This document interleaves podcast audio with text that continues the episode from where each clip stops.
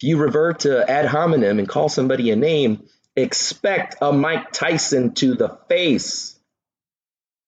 And it'll teach you maybe to listen a little bit more than to talk. And to not pick fights with Iron Mike on an airplane. Man, are you kidding me?